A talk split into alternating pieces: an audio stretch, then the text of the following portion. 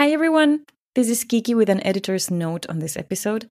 We had a lot of fun recording it, but we also encountered many technical difficulties and had to re record parts of the conversation, which I have now put together piece by piece.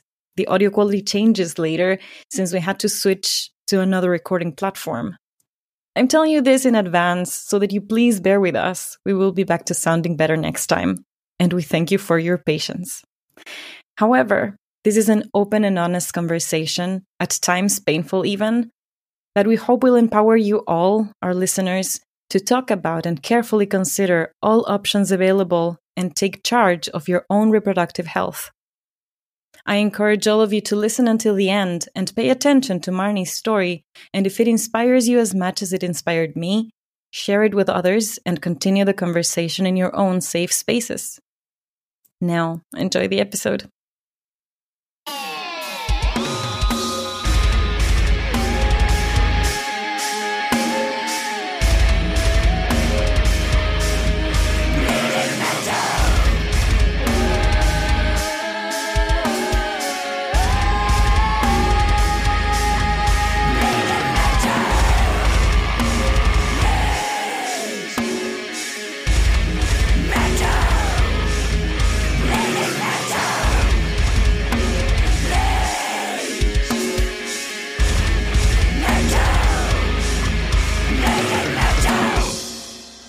Everybody. Welcome to a new episode of the Bleeding Metal podcast. I am your host, Kiki, she, her, and I'm here with my lovely co host, Pia, she, her. Hello. And we also have an amazing guest today. Marnie, would you please introduce yourself? Hello, I'm Marnie, guitarist of We Awake, also she, her. Yes, and today we had a tiny bit of technical trouble, but now we have an even better plan for this episode. So this is going to go smoothly. I hope we're good now. Yes. yes. So, first of all, uh, tell us a little bit about your band, uh, We Awake. All right, I can do that. Um, I think this is the reason why you found me because I have an Instagram account that is all about my life with my band We Awake. We're a German metalcore band, um, founded 10 years ago, but we um, play as We Awake since 2016. We're four very lovely guys, and we're recording our new album right now. And we're very, very stoked. Great. Awesome. Who else is in your band? Uh, we're four people right now uh, our drummer Florian, our vocalist Marvin, our bassist Calvin, and then there's me, guitarist. Whoop whoop. and I think you come from uh, near where I am based, right? Uh, yes, our vocalist lives in Dortmund, and our bass is in Castrop. All right. yeah. Go out for a beer sometime. Yes, of course. Cool. Yeah, I was just uh, reading your uh, Spotify biography, and I always appreciate when Spotify biographies are not taken too seriously and can bring in a little bit of humor. And uh, yours is really well written. So everybody go check out. Well, it's in German, but um, yeah. Anyway, check out We Awake. And I wanted to point to a very cool um, sentence that spoke to me because it says, I'm going to try to translate, uh, with passion, brutality, a crass performance, and a bit of humor. Uh, the band regularly streams money into the pockets of shocked ear, nose, and throat specialists. oh, yes. I love it, but I really hope it's not true. no, no, uh, I mean, uh, thank you for your appreciation. I mean, I think I wrote this text because I do write most of our social media texts. Um, awesome. Yes, and that's the point. We try to not take ourselves too seriously because if you're um, a member of the metalcore or the metal scene in general, you know that people can take this very very seriously and um, we we don't want to be those perfectionists anymore and um, yeah we just want to have fun and if after all people like our concept, they will love us. If if they don't understand that type of humor, then okay, um, maybe you should listen to another band, I guess. Fun is is a good word right here. Um, you are also very active on TikTok. Yes, we try to be. We try. So, people, if you have TikTok, you should also follow the band there because you upload very funny videos. Um, very, very funny. Often. Okay. we sometimes don't know if people uh, really think that we're funny or weird. Um, I think both. Um, we like the content. Uh, we we just try to um, yeah make ourselves laugh because being in a band is a lot of work, and yeah. this is kind of like our off time where we relax a little bit, laugh about ourselves, and get going. Yeah, and uh, you just played uh, two concerts. You said. Two concerts, yes, and it was. How was it? quite a lot. Um, it was amazing. Um, shout out to the crowd. It was a blast. I mean, several hundred people were there. Oh, um, uh-huh. nice. Both days it was amazing. Uh, it was just very late. We had to drive long hours, and um, the get in times for the bands were very early. So I just got home an hour ago or so and wow. we're tired. Yes. But it was fun. And I think one of the gigs was with Horizons, right? Yes, yesterday. Ah, okay. Shout out to Marta from Horizons. She was also a guest in this podcast. I think yes, in the very first that. episode. Yeah. Great musician.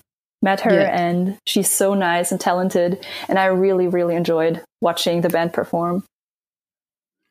Yes, they they played Euroblast the week before. Um, mm. Very spontaneous because one band had to cancel, and yeah. they were there as fans. And then I think the organizer said, "Well, we need a bed Can you play?" yeah, this is how it goes. oh yeah, can can you play in an hour? Yeah, of course, of course. We'll we'll get our gear and we'll play a show, no problem. I got my gear with me all the time. Yeah. and everything. Do you want to tell us shortly as well about your journey as a musician? When did you start playing the guitar, etc.? Oh yes, that's a long story. I try uh, to not ramble around. Um, started very early. Uh, when I was a little girl, I started listening to heavier music uh, when I was was very very young. Um, I don't know if you want to consider Green Day hard music, but for an eight year old, I guess that's not usual. oh yeah. Um, yeah. Then I wanted to start playing the drums, but I did not have uh, the resources. I didn't have a basement. I did not have money to buy myself a drum set or to take lessons. And then for my, I think, 12th birthday, I got an acoustic guitar and I started listening to metalcore and um, I tried to do all of that self taught and yeah, I learned it all by myself playing the guitar. And a year later, uh, after saving all my pocket money, I got a very, very cheap electric guitar. Very cheap. I still have it. It still works. I don't know how. It costs a hundred bucks and it's very crappy. Um, and from there, it just spiraled. I wanted to play in a band without knowing what I was doing. I did not know how to play properly because I never took lessons or anything. And then I found these weird guys. Um, they did not have a name yet. Uh, they were not calling themselves We Awake, but they would become We Awake one day. and we started writing songs and becoming friends, going to McDonald's, and um, that was the start of all of it. And they taught me a lot about how to play, and um, that also taught me a lot about what it means to want to be a female guitarist. Um, that was not always that easy. Okay. Can you tell us a bit more about that? If you like, I can. Um, I got rejected a few times um, because I am a female person.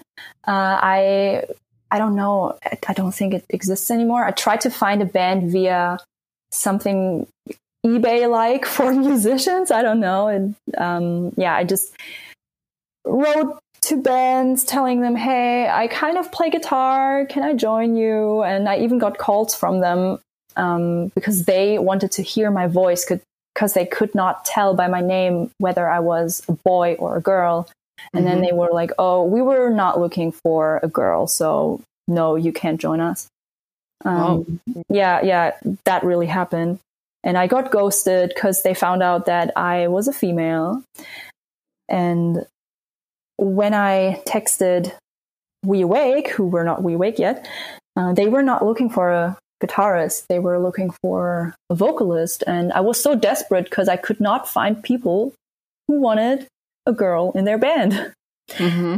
And uh, they were nice enough to invite me. And then they said, Wow, you, you can really play guitar. You're nice. Uh, we want to be five people in the band. So our second rhythm guitarist is going to be the vocalist now. Join us. And um, from then on, I've been loyal to these guys. yeah, awesome. But did some of the other bands go into more detail why they didn't want a female in their band? Uh, no, no. I don't understand it. I yeah. think um, that a lot of people think that there's a difference between men and women when it comes mm-hmm. to um, skills, maybe. And maybe people just have not seen a female artist that's not on the microphone, you know? Mm-hmm. And mm-hmm. they maybe think, oh, a girl, that might be stressful. Oh, we might get into trouble because, you know, when boys and girls deal with each other, that's going to be romantic. And oh my God, someone's going to fall in love and she's going to be on her period. Oh no. What are we going to do? What's happening? How can we yeah. handle that? we have to, to paint our practice room pink I don't know. yeah, no, they they never gave me any any uh any. Mm. the only the only thing that I can understand somehow is that they might think, okay, when we go on tour, we might need an extra room, an extra hotel oh room oh because God. she can share the hotel room and stuff like that. I can imagine that some people have these thoughts, but that's honestly something you can talk about. Yeah, but they never talked about this. That was mm. the problem. They just ghosted me and said, "No, yeah. you're a girl." Okay, wow. uh, to this day, stuff like that happens. People come up to me asking, "Whoa, you you play guitar? Like, c- can you hold this thing?" Uh, do do you know? Uh, Isn't it heavy for your tiny woman's body? What? Yeah, yeah I mean, I'm very very small, uh, so a guitar looks huge on me, but uh, that does not have anything to do with the with how you play it with a skill. Mm-hmm. Yeah. Yeah. Obviously, yes. Um, another thing, maybe we can switch to our main topic now. Yeah. Um, maybe also people fear that a woman will have a child one day yes. and has to quit the band then. Yes. and that's um. something you, you, have also written on your Instagram page. Um, mm-hmm. It's not the case with you. Maybe you want to explain yourself. Yes, um, that's our main topic today child free by choice. Um, I am openly child free. I've always known I don't want to have children, and this is something very personal, but I go out with it so that other uh, women, I'm talking about, about women now because I am a woman and I can't talk for men or uh, mm-hmm. non binary people or other genders. Um, yeah, women are pressured to have children, and I guess that a lot of people don't know that this is a choice you can make and mm-hmm. that only because mm-hmm. you have a uterus that does not mean you have to like children you have to want children or you have to like being a part of a family and uh, i knew this early on and i noticed that this is a huge problem and you know you could go into detail here about bodily autonomy and all of this and feminism but i think it's very important to um, educate people that not mm-hmm. all uterus people women, mm-hmm. uh, people with uteruses, um, are going to have a family. Yes, and that is something uh, that I also wanted to say because when you're a girl, from a very young age on, people ask you how many children do you want yes. to have. They don't ask you do you want children at all. The question is yeah. always how many. And if you, I was like that that I said I don't want to have children when I'm older. Yeah. And people were shocked and were like, no, that can't be and everything. Um, You'll change your mind. Yes. Um, I have to be. You. Yes, I have oh, to be transparent here. I have a child now. I am a mother, mm. but um, that was not the. It was not so important for me to be a mother, yeah. and I was like, maybe I don't have. I, I, won't have a child. Maybe I will have up to three. That's what I yeah. could imagine. But wow. um, I was always like, if it doesn't happen, it doesn't happen, and I will be a happy person anyway. And for me, it was important that my partner um, that he also takes care of the child. And now we yeah. uh, we both work part time to take care of the baby because um, it's a baby at the moment still. um, and he takes care so much of our child also. We try to um, to split it 50-50. That's not always possible. But um, for example, when I was pregnant, I was tired. I was so tired all the time. I was only able to work and to sleep. And mm. he did everything else. He did the household on his own, everything. So he supported me where he could, and he still does this wherever he can do that. And that was important for me to have a partner who is supportive like that. And with another partner, I wouldn't have wanted to have a child. So um, just to to make yeah. this transparent that I have a child, but um, that was also a conscious decision. And we were not like, oh, let's go have a baby now. We were we just said, okay, um, if it happens, it happens, and if not, it doesn't happen. So it was not planned anyway. Yeah, so you're just saying that it's not your life purpose to be a mother. Mm-hmm, yeah, it happened, and you're happy, and that's so great. Um, but you're not less of a woman um, mm-hmm. if you don't happen to have more children. Yes, and you you are also a woman if you don't have a child at yeah. all. So motherhood and being a woman that is not connected at all. Yes, that's that. The one thing I think is really important uh, to what you said, Pia, is about it being a conscious choice. And the remark that I wanted to say about one of the things that you just said about uh, being having a supportive mm-hmm. partner.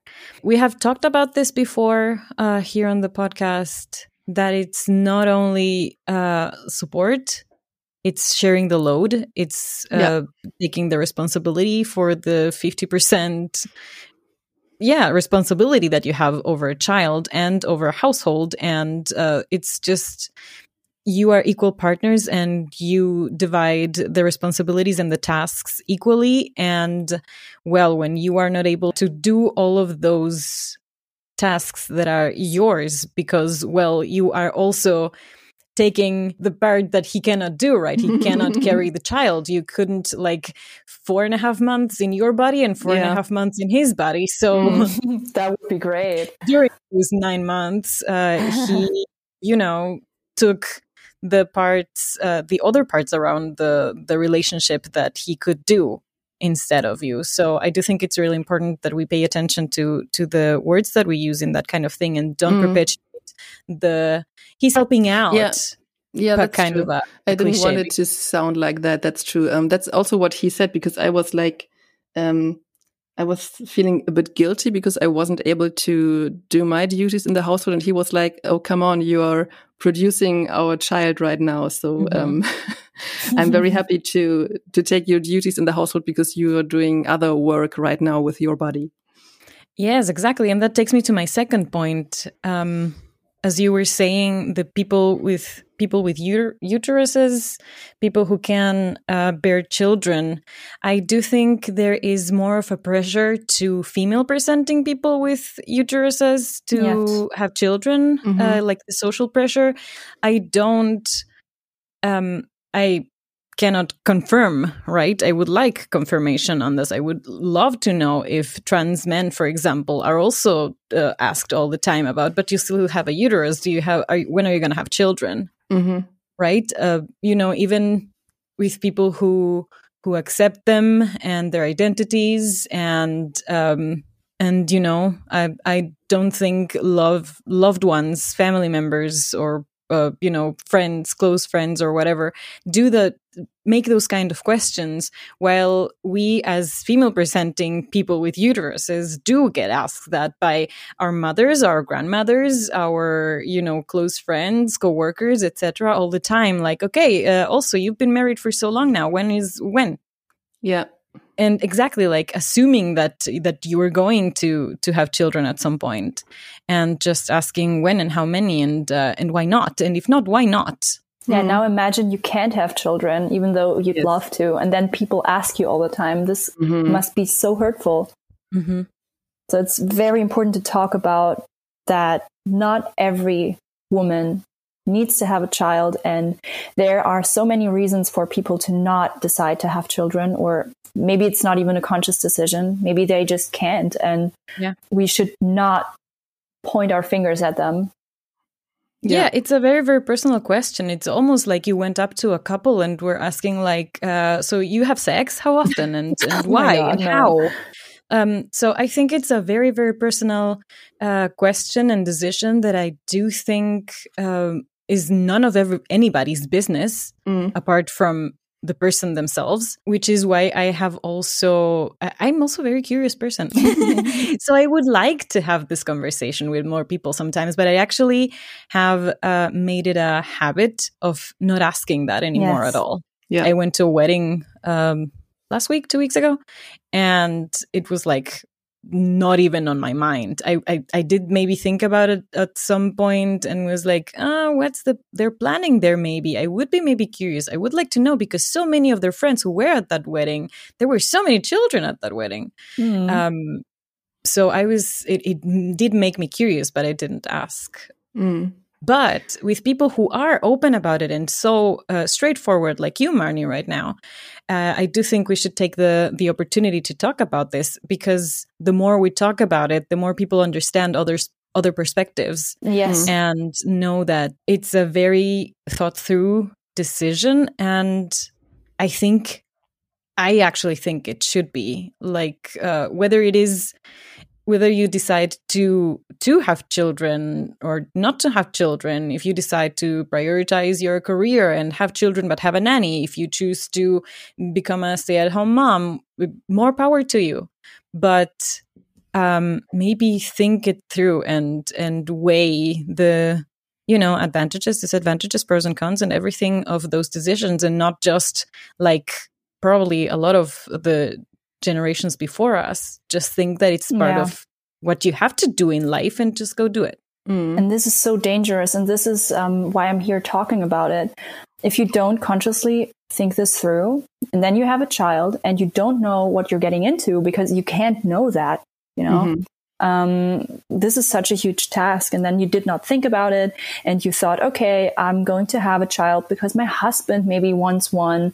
Um, and then you sit there with this child and in the end it's it's already on this earth and you notice oh maybe this was not the right decision and mm-hmm. i just mm-hmm. want people to please think this through before yes. you have a child that in the end will not be loved that will not receive all the love and support that it needs to be the best person it could be you know then maybe adopt a cat or i don't know um, do something nice for other people. Maybe um, be a nanny. You know, um, invest your time into um, being an ally for other parents if you yourself can't be one.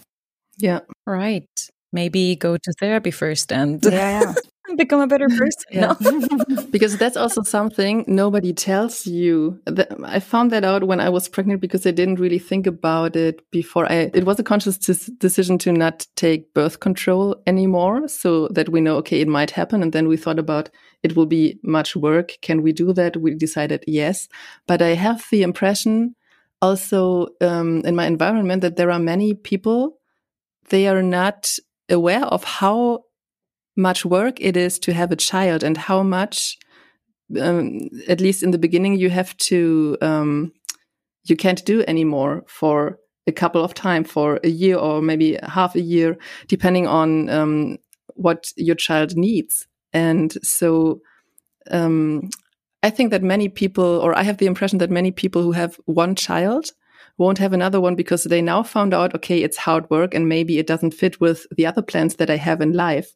So um, that's also something we don't learn this in school. We don't learn this anywhere else if we don't inform ourselves. And I think that's that's very um, that's not fair for all the women who then have a child because they think, okay, society wants me to have a child, then I will have a child. So um, it's very important that we empower all these women out there to think this over and to really make the decision can do i want to step back with some parts that are important for me um, if not then maybe i should not have a baby because as you just said marnie the child has needs and it should have these needs also fulfilled if a child is not loved that's much more bad for the child than not existing. That's my opinion on this. Yes, but we still also need to empower these women who had children because they thought they had to have them, even though they might have known that they could not be a good mother. Mm-hmm. Um, they're not to blame, it's the system. But also, yeah. um, the victims of the system in the end are the children. I don't know a single person whose family is happy there's some kind of problem, and mostly um, the problem the problems come from the parents not thinking through a lot of the decisions they have made, um, and that relates to so many things that go wrong in our society in general. Yes, yes, yes. You have a very good point there, and I also think that most people have good intentions and most parents do the best they can for their children yes. and still come up short to the needs of uh, children to be able to grow in a safe and happy environment and on the other hand there are as well a lot of people who can't make a make a conscious choice also because of a broken system and uh, structures of you know capitalism and patriarchy and racism and systems of oppression that are still in play in the world. There are a lot of impoverished racialized women who cannot even choose not to have children even though they don't want any or any more mm-hmm. exactly. We're actually very privileged while mm-hmm. not being privileged because we're women yes. Yeah, but uh, totally, we're privileged to be able to think about this, to make these decisions, to have that autonomy, to to put those boundaries in place, and to even be talking about it publicly like this right now. Yes. Mm. So other other people, that that's a point. We're safe talking about this right now. We're yeah. safe to upload this podcast episode without having to fear consequences, mm-hmm. um, and this is very very precious. Yeah, and we yes. we should appreciate that and recognize that and be grateful for that actually. But um, to go forward a little bit as well, um, Marnie, I found your blog. yes, I have a blog. It's very yes. new. And you wrote about this uh, this topic on your blog. I don't know if you want to say it. Uh, you mean that I'm sterilized? Yeah. Yes, uh, I'd love to say it. Yeah, because that's also something where we feel or we still see that we are still oppressed even here in Germany yes. as women. Yes. Yeah. I don't know if this is public knowledge, but a lot of um, women or and or people with uteruses, as we were saying before, go to gynecologists and um, ask for a sterilization and just uh, get denied because you might want children later. You yeah, just don't oh know yet. yes. Or how old are you? Have you talked this through with your partner, mm-hmm. your husband? What does your husband say? That's my favorite. Yeah, yeah, yeah. what does your mother say? Doesn't she want to have grandchildren? Or you're still too young. Let's wait five years and then we can maybe talk about it. Oh, you're um, a woman. You can't decide that. That's yeah, the same. So yeah. it's taking away the power of decision. Mm-hmm. And it's uh, not only discriminatory and oppressive, but just very, very humiliating humiliating. Thank yeah. you. Yes, that's the word that I was looking for. Um, but you actually made it. Uh, yes. How was it? How was that? Tell us the process. Um, and first of all, you're still young, right? I'm very, very young. I'm 24 now, and mm-hmm. I got sterilized when I was um, 23 mm-hmm. one and a half years ago. Um, I wanted that procedure done since I learned about it. I learned that ster- sterilizations exist when I was 15, and I always knew that having a child is not for me. Um, I never felt connected to my uterus. So um, that was a very, very strange concept. And I dealt with a lot of fear um, when it came to getting pregnant. Oh my god this is very very funny but i i think a lot of people can relate. Uh, on amazon i bought these 50 packs of pregnancy tests regularly. And um, i suffer from uh, irregular periods. So that was never um, a reliable indicator um, so I could never really tell, okay, did something happen? Or, you know, did I so do something wrong? So I uh, regularly, maybe twice a week, took a pregnancy test because I was wow. so afraid that mm. I might get pregnant. I might not notice it because I knew that if I had a child, I could not be able to be a good mom. Um, I had to throw all my plans out the window.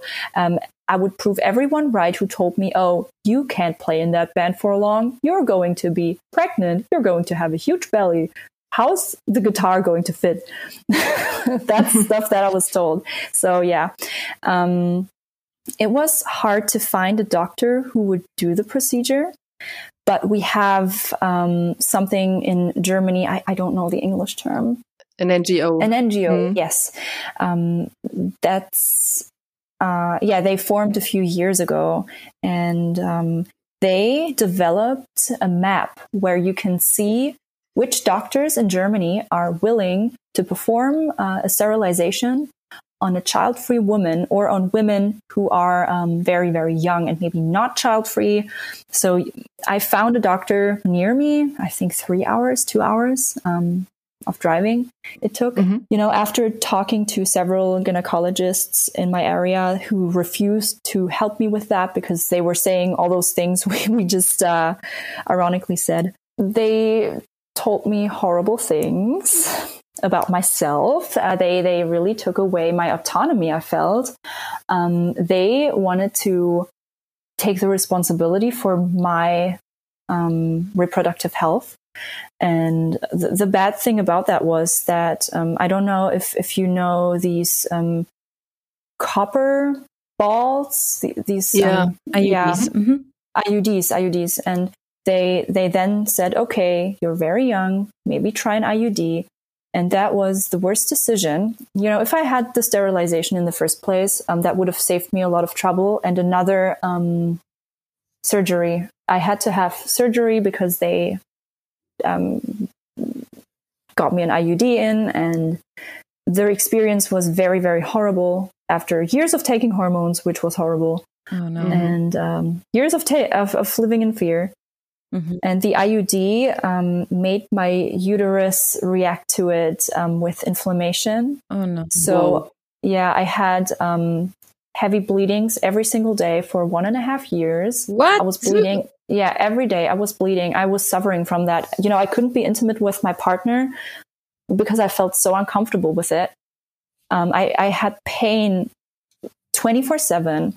And then I got the IUD removed, but the bleeding didn't stop. Oh, no. Um, actually, uh, my body had developed um, sick tissue, tissue that was very thin and that would break um, to the touch. And um, um, cause heavy bleedings that might, I don't know, last for hours. And I had to have this tissue removed. Um, so I had to go into surgery for that. And half a mm. year later, then I was able to get my sterilization after having to go through all of this because doctors said that um, they had to preserve my reproductive system so I could mm. have children maybe in 20 years or so um, after yeah. suffering with IUDs and the pill and whatever there is.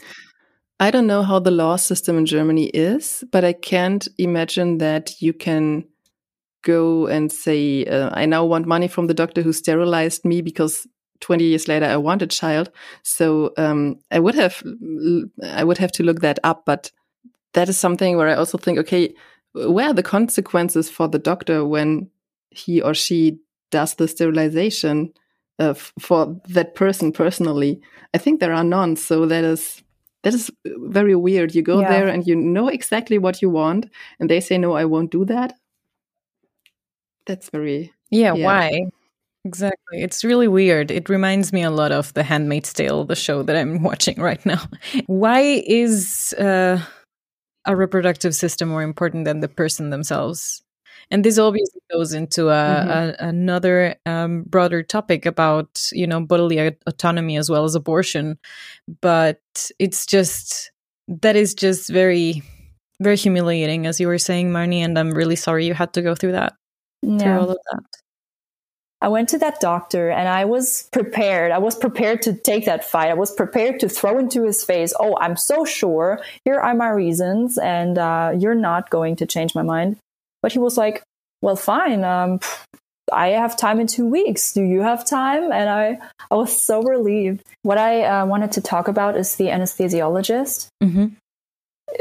She is a female doctor um, I, I don't know, maybe she's around 50, 55. That's what I would estimate. Um, yeah, I went in there to talk to her because before you get into surgery, you have to talk about what's going to happen to you. And uh, she obviously did not know why I was coming. And then she would uh, look up my uh, file and then she saw that I'm in for a sterilization. And, you know, everything was set. I was talking to the doctor about this. I have paid in advance. You know, I had to pay for this myself. It was very expensive, but I love to pay all this money to get this done. Right, because insurance won't cover women's reproductive yeah, no, no. Decisions. Right. Right, because it's not important enough mm-hmm. in uh, our system. So she then told me, Oh, you're very young. Are you sure you want to go through with this?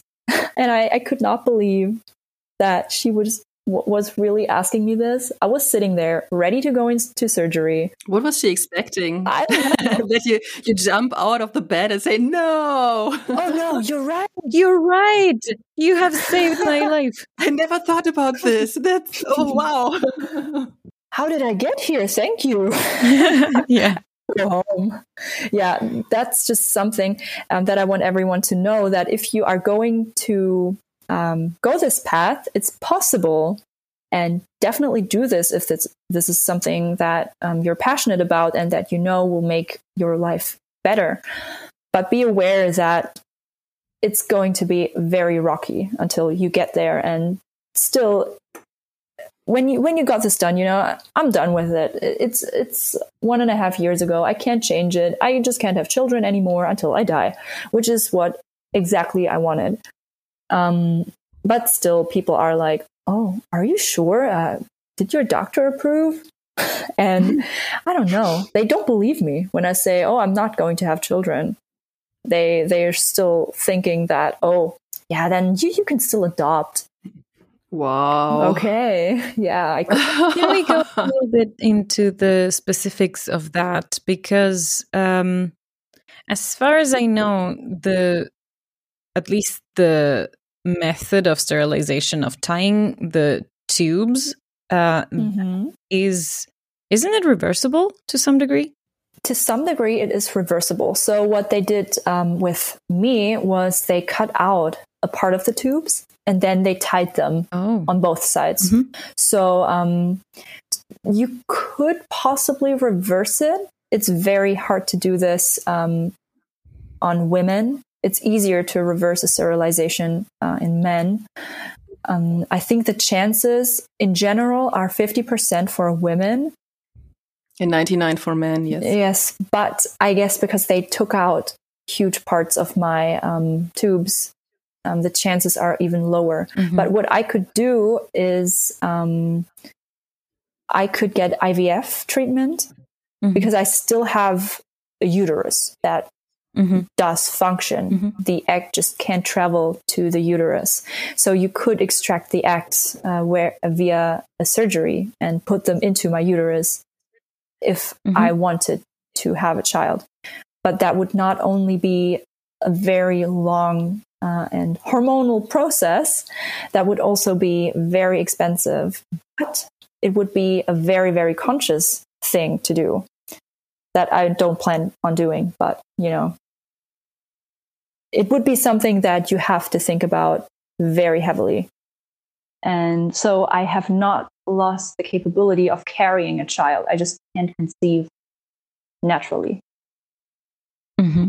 but that still is a huge catastrophe for mankind. Yes. yes.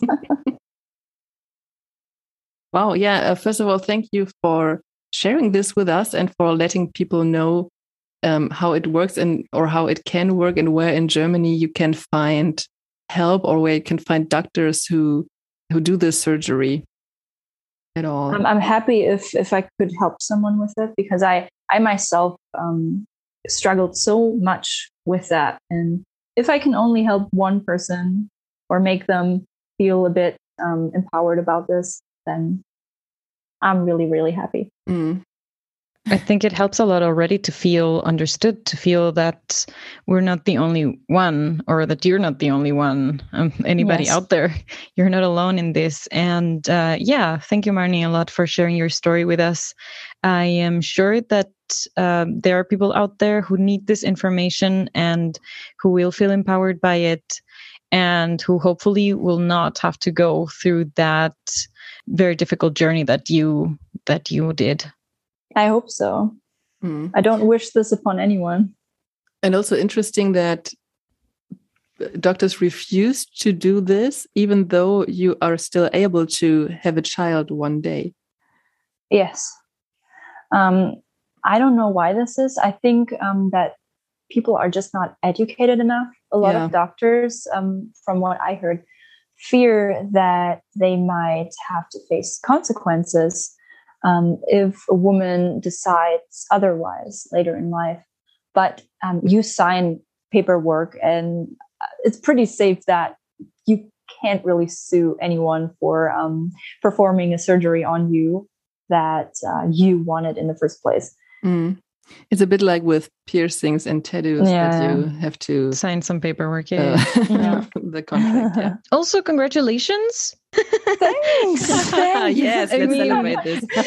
yeah, it's. Uh, we were saying it took a lot of hard work, but you finally yes. got what you wanted, and um, I'm I'm sure it, it's a big relief for you from Definitely. what you were saying can, definitely i can imagine um, it's a big relief for your mental health as well definitely yeah i had nightmares several times a week where i would um, dream of having to give birth uh, and not noticing i'm pregnant um, i really suffered from that and also uh, in the relationship i was in, I, I suffered because i was afraid that something might happen so i could not really um, relax and um, mm. Actually, the, the date when my sterilization took place is like a second birthday because it was the biggest wish that I had for my life to get this done so I can feel a bit more like myself. Mm.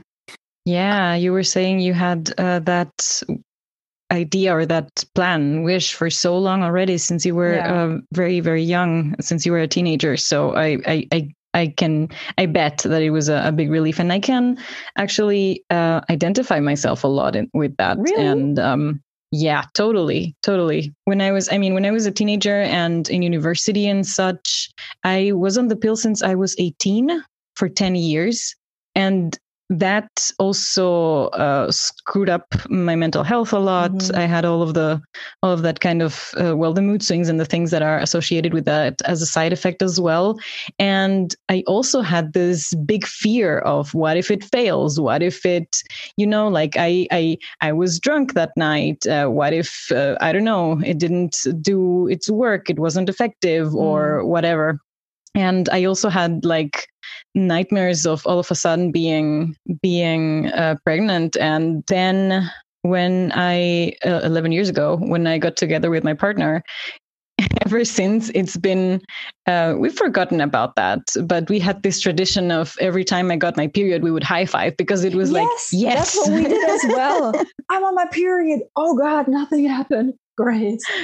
yeah. I only had one experience, or my cycle has always been very, mm. very regular. And there was one time when I was 10 days late, and that was a nightmare. That was the only time I, I have gotten a pregnancy test. I suffer from anxiety anyway, but that was very, very stressful. Afterwards, I stopped taking the pill because I wanted to uh, see if that helps me with my mental health as well. And like, and it was this big change too. I felt like I was getting to know myself again off the hormones. Well, and back then I was unsure. I maybe did want to have children. I was 28. I was starting to think this through.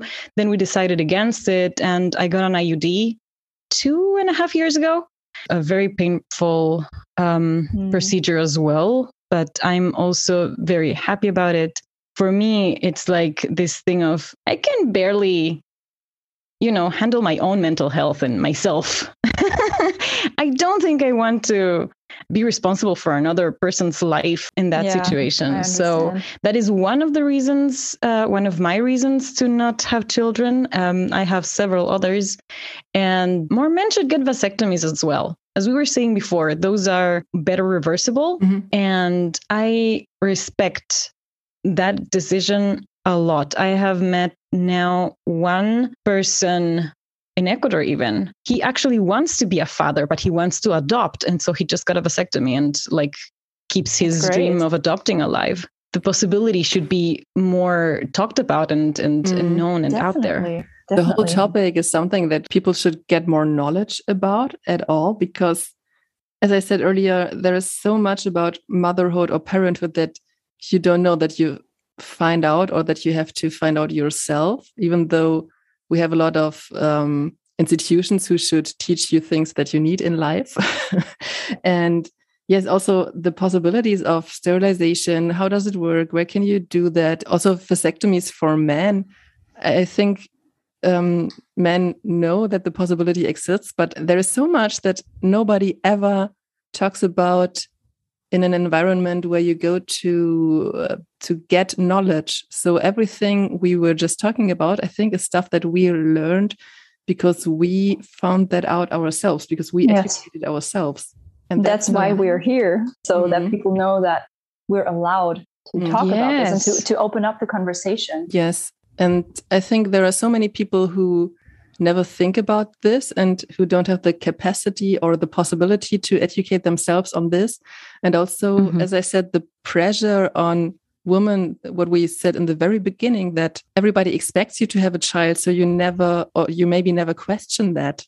And you think, okay, yeah. expected of me, I have to do this, or I do this because I never really thought about that. And that's also something that we want to do with this episode to empower everyone to think about this. And if you decide to have a child, all power to you. If you decide to not have a child and get a sterilization, all power to you. It's your body, it's your life, it's your decision.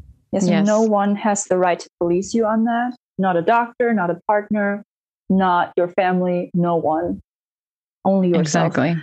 And this is what is so important to me um, that people understand that your life is your decision. You only have this life if you want to be a doctor, become a doctor. If you don't, even though people expect that from you, then do something else. I know a person um, who comes from a household where everyone, you know, studied, became a doctor, and um, the person I know, uh, she does not want to go to university. And you know, this is a different topic, but it's about making decisions for yourself. Mm-hmm. She wants to learn a job that is not considered, um, I don't know, how you say it, but it, it's not considered a good choice for people who think that the best choice is to go to university. You know what I mean? Yeah, yeah, yeah, yeah. They and expect I think, you to yeah. go there. Mm-hmm. Yeah. It, it's so brave that she makes this decision that she says, No, I'm not going to do what you want me to do. Mm-hmm. I'm going to do what I want myself to do. And yeah, we, we can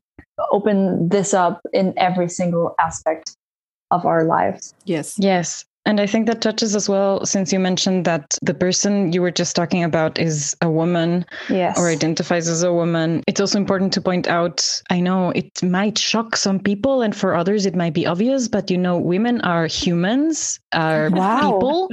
We have rights, and we are able to make decisions and nobody should ever take that away from us take yeah. that power away from us and or make us feel like we're not capable of taking of taking those those powerful decisions about our lives i think we need worldwide and that is mm-hmm. obviously easier in some countries to do than yeah. in others but we need public sexual education that is modern, that has inclusive language, that includes all people, you know, when talking, for example, about contraception, that it's not just about women taking the pill and maybe uh, using condoms, but also talking about other types of contraception as well for persons with penises. And uh, yes, and that access to information should not always come from this from an empowering sexual education, but also from not restricting the access to information by doctors. Right, doctors should be not only allowed to talk about all of the possibilities with all of the, their patients. Um, there should be no policing anymore about the access to information about abortion and doctors should not be allowed to tell you you're too young to be sterilized right it's just um, the possibilities and the information uh, had, have to be accessible to everybody yes and it shouldn't be judging so to speak it shouldn't be like um, yeah it's normal to have children because no it should just be neutral it should just be mm-hmm. information mm-hmm. what is possible Yes, and that is and that was my other point about family. We need to optimize, develop, change the definition of family. A couple, a child-free couple is a family. A yes. couple with cats is a family. Yes. You know, mm-hmm. chosen families are families. Families yes. that are not bound by blood are families. And that you get married is not does not mean that you will have children because for me, yes. that would have been a red flag if my partner would have only married me because I was pregnant or because we planned on having children. I wanted to marry my partner because I wanted to marry him and I expect the same from him. So, yeah. Marriage does not yeah. mean there are children incoming necessarily. Yeah. And also, people who are not married are families. Yes. yes. And yes. sometimes you have parental figures that are not your biological parents that yes. didn't raise you but are still uh, role models to you or that were nurturing to you in whatever function they were and so we we just need to to change and modernize the the definition of family so that this whole uh, archetype maybe even of the traditional mm. family of a man and a woman and kids is not as pervasive in all of our lives and our politics even anymore so that people all around the world can marry whomever they want and love is love and and that is actually what what should make up a family right the yes. loving yeah. connections that we have right i would love people to think that way all yes. over the world true yes that's uh, that's also beautiful to to close this conversation with right definitely. Yeah. i love that. We were already talking about very scary stuff like all the things you went through marnie. That was very yeah. scary stuff. Um mm-hmm. oh i'm sorry. maybe fits to our would spooky be, season. would be good. Yeah. Perfect yes. for halloween.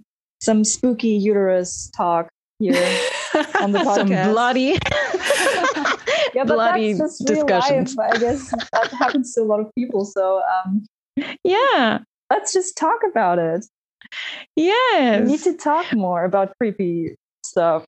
Yes, true. Two questions for for ending up this episode. Um, what are you doing for Halloween and what music are you listening to right now? Okay, so this is very important. I love Halloween, so I'm very excited. Um, I'm going to meet up with my family, with my chosen family, so my partner and some of my closest friends, and we're going to have a pen and paper night. We're going to have a horror nice. pen and paper. Yes, I love that. We have been doing this last year, and um, I, I love rolling the dice and just getting into it and uh, eating muffins. Yeah. Do you have any plans before I answer what music I'm listening to. I don't have any plans. I'm not a big fan of Halloween. So if I'm invited to a party, then I am happy to go there. And I also um, get some special clothes and makeup and stuff. I when once I dressed as a scary unicorn. I think we did a special stream, Kiki. I was How a zombie corn. so I like that. Yeah. Um, I don't go around the house and put on Halloween decorations and stuff like that because I'm not a decoration person at all. I don't do that at Christmas or Easter or whenever. Um, yeah. So spooky season, I think it's cool that it exists, and I also like the decoration more than a lot of uh, Christmas decorations stuff like that. But I'm not celebrating that uh, in a special way. How about you? Nice. I'm not not a decorations person either. Um, if I would have, if I would make a Halloween party, I would obviously, but uh, otherwise, I don't. I don't really do that. Um, I am playing spooky games already on my Twitch stream, and on October 28th, a Friday, uh, we're having a big Halloween stream party thing. Um, but otherwise, uh, it does it's it's like a holiday for me. I'm a I'm a witchy witch, so I do celebrate it as a as a holiday. It's even more important than than other holidays. I won't say the name that you just mentioned. um, but um, yeah, it's it's like it's like new year's for witches. So it's it's important. My favorite costume and i might do it again for the for the stream party thing my go-to is vampire. Um, mm-hmm. i love vampires. And um, yeah something uh, kind of off topic but still spooky is my favorite vampires finally got a tv show.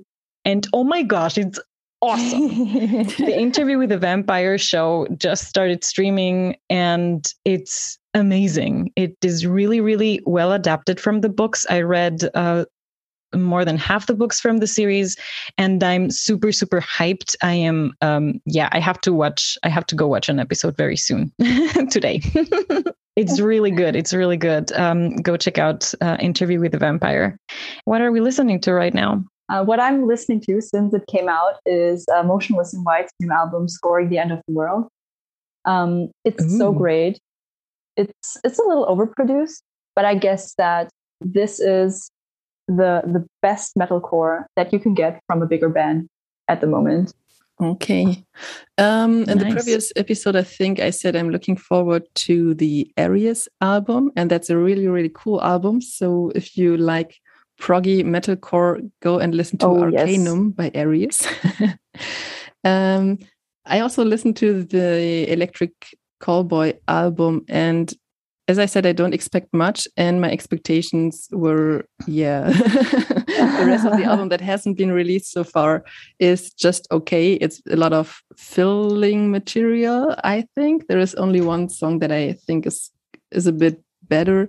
And um, the song Arrow of Love only works with the music video that they released for that one. But Mind Reader is a good song, but the rest is hmm, okay. I, I don't really need that, but I still go with the hits, like We Got the Moves and stuff like that. I um, I really celebrated that, and I still do.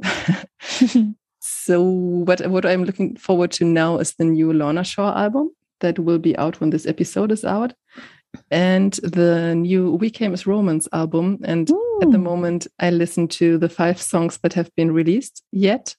And yeah, when the next five songs are out with the whole album, I think I will just listen to that for a very, very long time. but I also want to add I finished the video game Stray, and it's really, really good. Like you said, Kiki, I loved it a lot. Yeah. It's, it's really cool. And you don't need to spend so much time there, but you can do a lot of side activities, so to speak, to spend uh, some more time in the very cool world and the very beautiful world there. And now I started Ni no Kuni, which is um, a bit older, but from Studio Ghibli. So the aesthetics look very modern. It looks like an anime, kind of.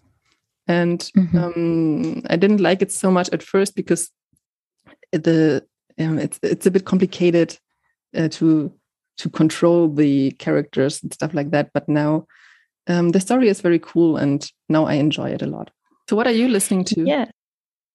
Well, uh, on the last episode, I, I mentioned that I was going to the Parkway Drive concert and I saw them. And while she sleeps, I sadly missed the Lorna Shore part. But uh, Parkway Drive was incredible. It was an amazing show, and uh, so I'm listening to their new album still a little bit. I'm also listening, talking about new albums, to Machine Head's new album that I uh, like as well. Uh, Slipknot's new album, I have to give a second listen to, but the first impression was good. Um, that is what I'm listening to for now. Yeah. Great. Great taste. so yes, thank you again, Marnie, for being our guest and for sharing all these things with us. Thank you out there for listening to this podcast. Uh, thank you, Kiki, for being the host of the show. Thank you. Right back at you. Thank you. And yes, I hope you tune in next time again. Any last words? Uh, I just want to say thank you, Pia and Kiki, for having me. And um, stay true to yourselves and ask yourself what you truly want and be happy. Yes. Hell yes. Yes. Thank you, Marnie, so much for your time and your stories. And um, You're welcome. everybody out there as well, thank you for listening and just take care of each other. Bye bye. Yeah. Bye. Bye.